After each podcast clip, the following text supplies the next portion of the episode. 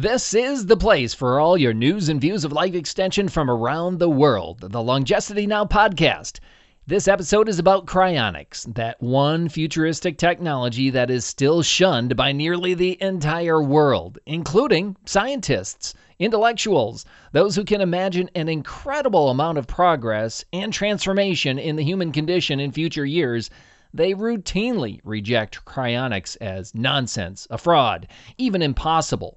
This has left the tiny community of cryonics supporters to fend for themselves and build the industry. Outside of the three main functioning cryonics organizations in the world, smaller groups have sprung up to contribute. One of the more recent startups is the Minnesota Cryonics Rapid Response Group. Listen to the founder, Chuck Bartle, explain how the group was founded and maintains its growth. And now I would like to welcome to the Longevity Now podcast one of the founders of the Minnesota Cryonics Rapid Response Group and the president of the group, Chuck Bartle. Welcome to the program. Hey, Justin. Thanks for having me.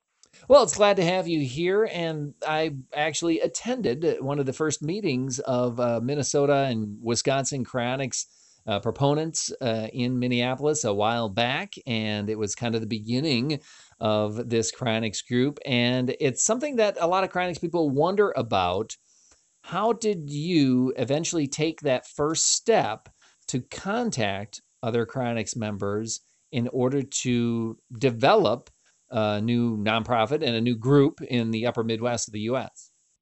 Well, uh, first of all, you were at the very first meeting, and we thank you for that. And well, over the years, actually over the decade, I, I've thought about starting a, a local group in, in Minneapolis or Minnesota or the five-state area just to help out the other cryonic organizations, CI and Alcor, uh, bridge the gap between any delays in getting to us. And the years went on, it got more and more important. And I thought, well, I'll just take care of myself and move down near Alcor or Michigan for CI eventually. So I started visiting Alcor. And then my sister, out of the blue, decided she wanted to be a cryonics person, which totally surprised me because we never discussed it. I never tried to convince her to become involved. Anyway, so there's there was that need. She didn't live, uh, leave the Twin City area. So what I did was I talked to uh, a couple of people, one at Alcor, one at CI, and I asked them if they would spread the word by way of email about our, our intentions to start a group, and they sent out to all their members. And then we fielded the response and started the in-person meetings. So a lot of cryonics people are maybe a little bit shy, you know, individualistic. So, you know, it's hard to reach out to people, but you would say CI and Alcor were instrumental and very helpful in getting you in touch with other cryonics supporters. They were fantastic. Diane, I'll mention her name specifically, at Alcor and Hillary uh, at CI. They both sent three or four email messages from you over time. After the initial one, we, we hammered it a little more. And they were just immediately responded and immediately uh, sent out the notices that I, I typed up and sent to them. And you mentioned that moving to Alcor or moving close to CI as you get a little bit older, more concerned perhaps about the necessity of a a good cryonic suspension. You mentioned that that spurred you to think about helping the cryonics organizations in getting services in different parts of the country, like in Minnesota and Wisconsin. And that seems to be now one of your main focuses in forming. You ended up forming a nonprofit called the Minnesota Cryonics Rapid Response. And that is your main focus now. Is that would that be appropriate to say?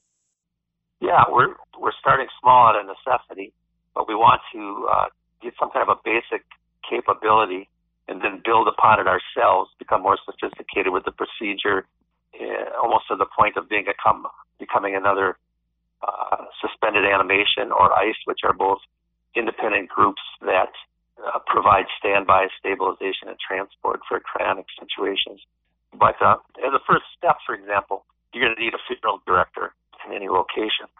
So rather than CI, for example, having to scramble, you know, call a national uh, human remains transporter and ask them, uh, can you get us like a funeral director in the area? Then they have to start making phone calls and try to dig somebody up that can that can cooperate with the cryonics uh, CI or we were lining up the uh, funeral director on our own and working with them and trying to educate them and get them so that we can plug them in immediately.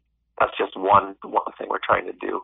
We're also working. we're going to start to work with paramedics to actually get a sense of urgency that a funeral director might not have to get to a, to a cryonics emergency scene and do some kind of a minimal or basic procedure like wet ice and, and heparin as a blood thinner to, uh, to prepare people for transport.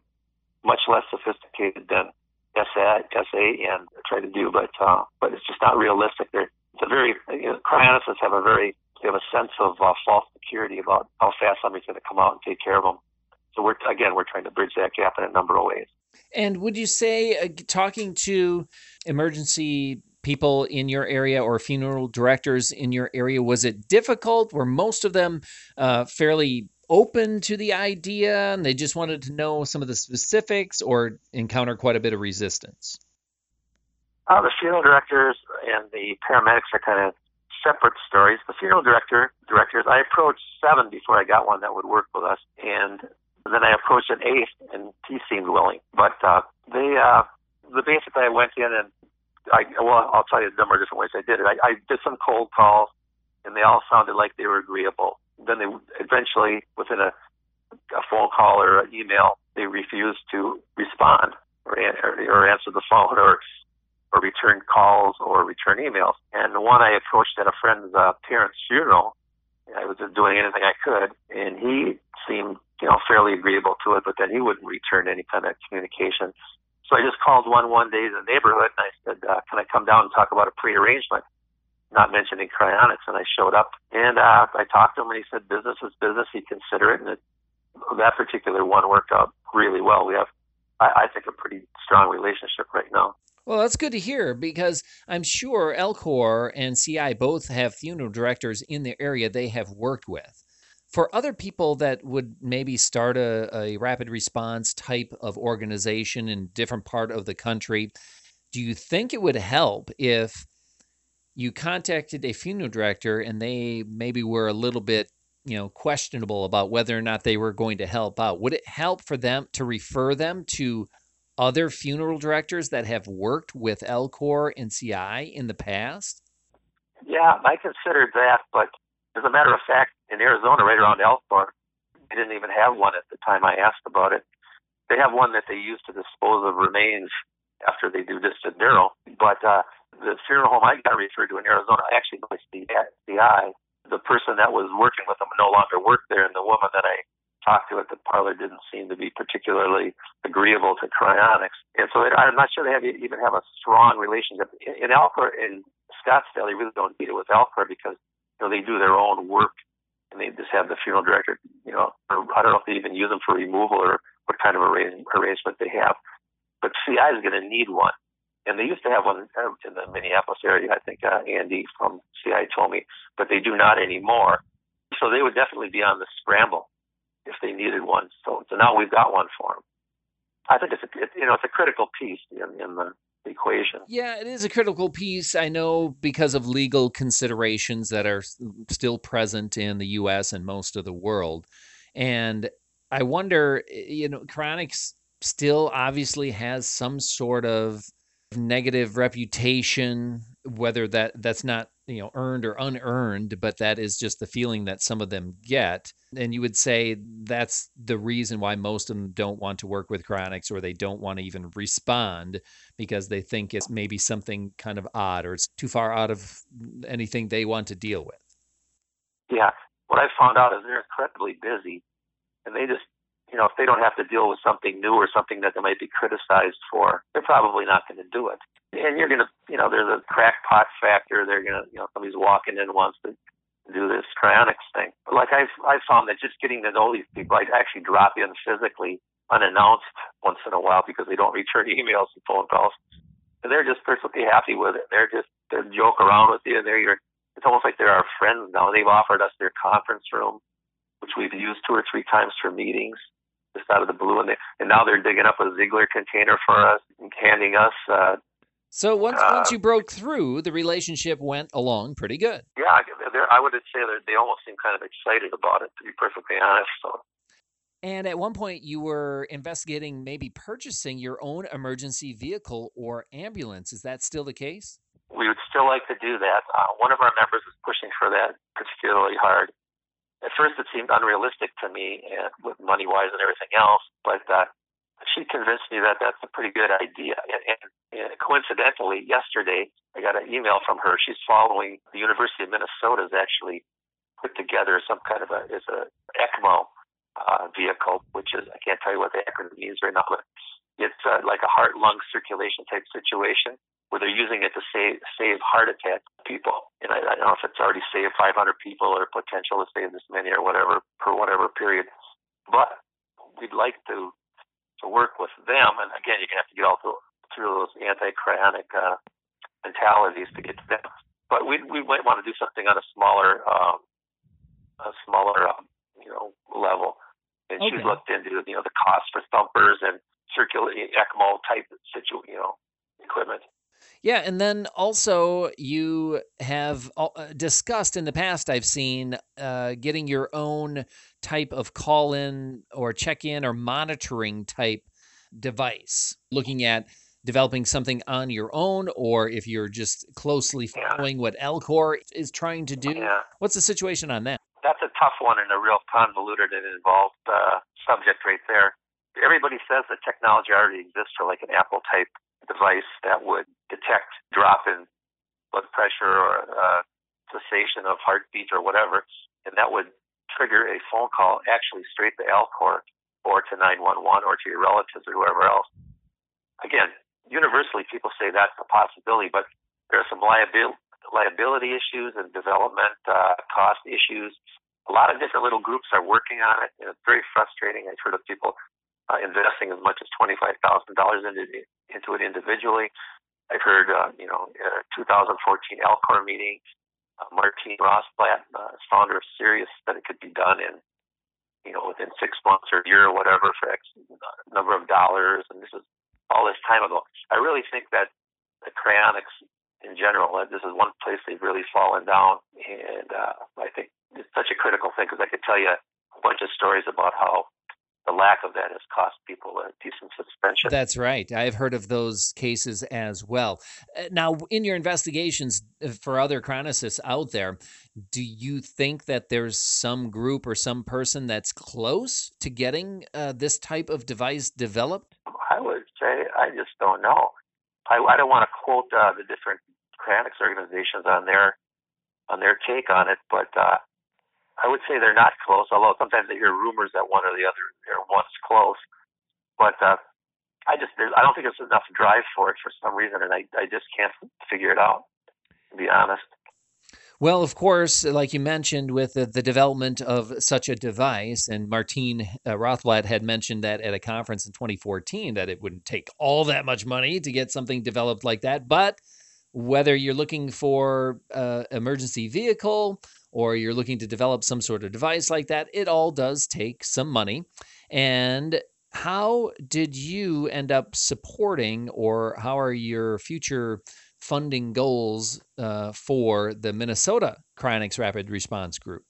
Well, um, we started a GoFundMe uh, called Freeze Hank. He's our 88 year old member that's agreed to be the poster boy for us. Let me repeat that for the audience here. That's called Freeze Hank. It's on GoFundMe, and he's a member of the Minnesota group, and he's kind of the poster boy for your fundraising. I got that's correct. Right, right, and it's not just for him; it's for our whole group. But uh, we've gotten a certain amount, you know, a, a little bit of money from that. All our members, all our own members, have uh, contributed to that. Our core members. I've trying to use social media, which I'm not too good at. I, I would hope maybe somebody could help us uh, spread it by way of social media. Uh, we have gotten a few hit by that.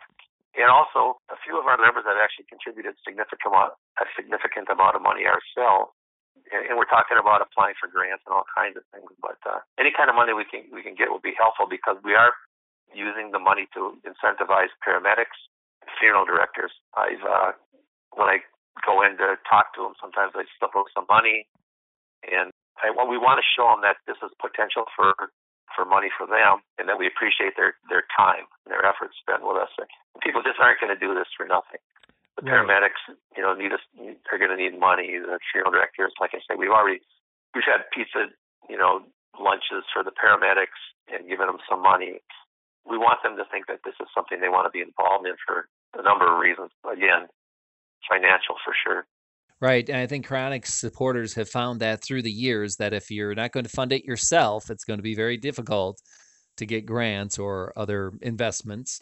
Um, hopefully that will right. change in the future. And speaking uh-huh. of the future, uh, anything planned with your Cryonics group here coming up in the next, say, few months? Any uh, thing new that you're going to be doing, or any um, you know looking at different vehicles, emergency vehicles? You already mentioned a couple of things, but is there anything else that we might not have touched on? Well, we're we're going to have our, our first training uh, with our presenter, our trainer, uh, Aaron Drake from uh, International Cryomedicine Experts. He's, he's probably got 15, 20 years of experience internationally you know, on standby stabilization and transport, um, dealing with hospitals and hospital administrators and families and every possible uh, factor involved in a suspension. So he's going to help us out uh, with a two-hour training meeting for paramedics and funeral directors on April 28th. It'll be the first time pulling our our whole you know group together like that. Members will be there, of course. So we're hoping that that kind of shows everybody, establishes some kind of credibility among all these people, and that we start working together more and more and putting the pieces of the puzzle together and refining it and building on it. And uh, that's again, that's the reason why we need some money too. Is and there are a lot of people with a lot of financial means in cryonics, and we hope to by establishing credibility, showing that we're doing a lot of work on our own initiative, that we can maybe get some some help and serve as a model for other satellites around the country like this. I know Alcor is starting a program set of uh, training sessions around the country, but the fact that Minnesota doesn't fall into a high populated area for cryonicists is, is kind of keeping us out of that. But we're trying to get into that orbit by showing that we're ahead of the game on doing things for ourselves. And for people who are listening, there's probably quite a few cryonicists from around the country, around the world uh, listening, or some people that might want to join your group that live in the upper Midwest, maybe the Dakotas, Minnesota, Wisconsin how can they get a hold of you in case they need some advice for starting a group or if they want to join the Minnesota group? All right. Well, we have a we have a couple of ways they can do that. We have a meetup group, uh, the specifically called Meetup, which we pay ninety bucks uh, every six months for to to attract meetup people from all kinds of other groups of different interests, and we've we've we're up to like 40 people total with our core membership and our meetup people. So that does work. It's actually listed as Minneapolis Cryonics Meetup. Okay. They can come in that way. Probably a better way because I'll I'll get contacted directly is through our Minnesota Cryonics Rapid Response uh, website. Our GoFundMe is attached to that also, so they can access our GoFundMe uh, through that. And I'll I'll be more than happy to get on the phone with somebody and tell them what we're up to and what we're doing and and uh, what we can do for them and maybe what they can do for us someday. Again, it's it's the credibility and the support, the show of support that we're getting. It's pretty good, but it, we're always looking for more because we're going to get more and more ambitious if we can. Well, Chuck, uh, we wish you the best of success with the further developments in the Minnesota Cryonics Rapid Response Group. And thank you so much for joining us on the Longevity Now podcast. Thanks, Justin. Really appreciate the time. When it comes to the most important things in your life or the things you would like to see done, there is no effort that compares to individual action. You can make all of the social media posts in the world and not make a dent. What really counts is rolling up your sleeves and doing the work. Take some inspiration from the Minnesota Cryonics Rapid Response Group. You are more capable than you can imagine. Until next time, I'm Justin Lowe.